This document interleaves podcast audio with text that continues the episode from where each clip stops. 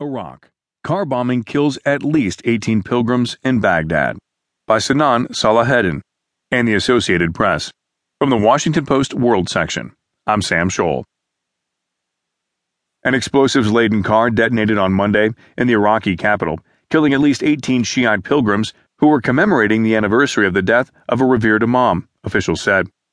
Shortly after the explosion, the Sunni extremist Islamic State group, which sees Shiite Muslims as apostates,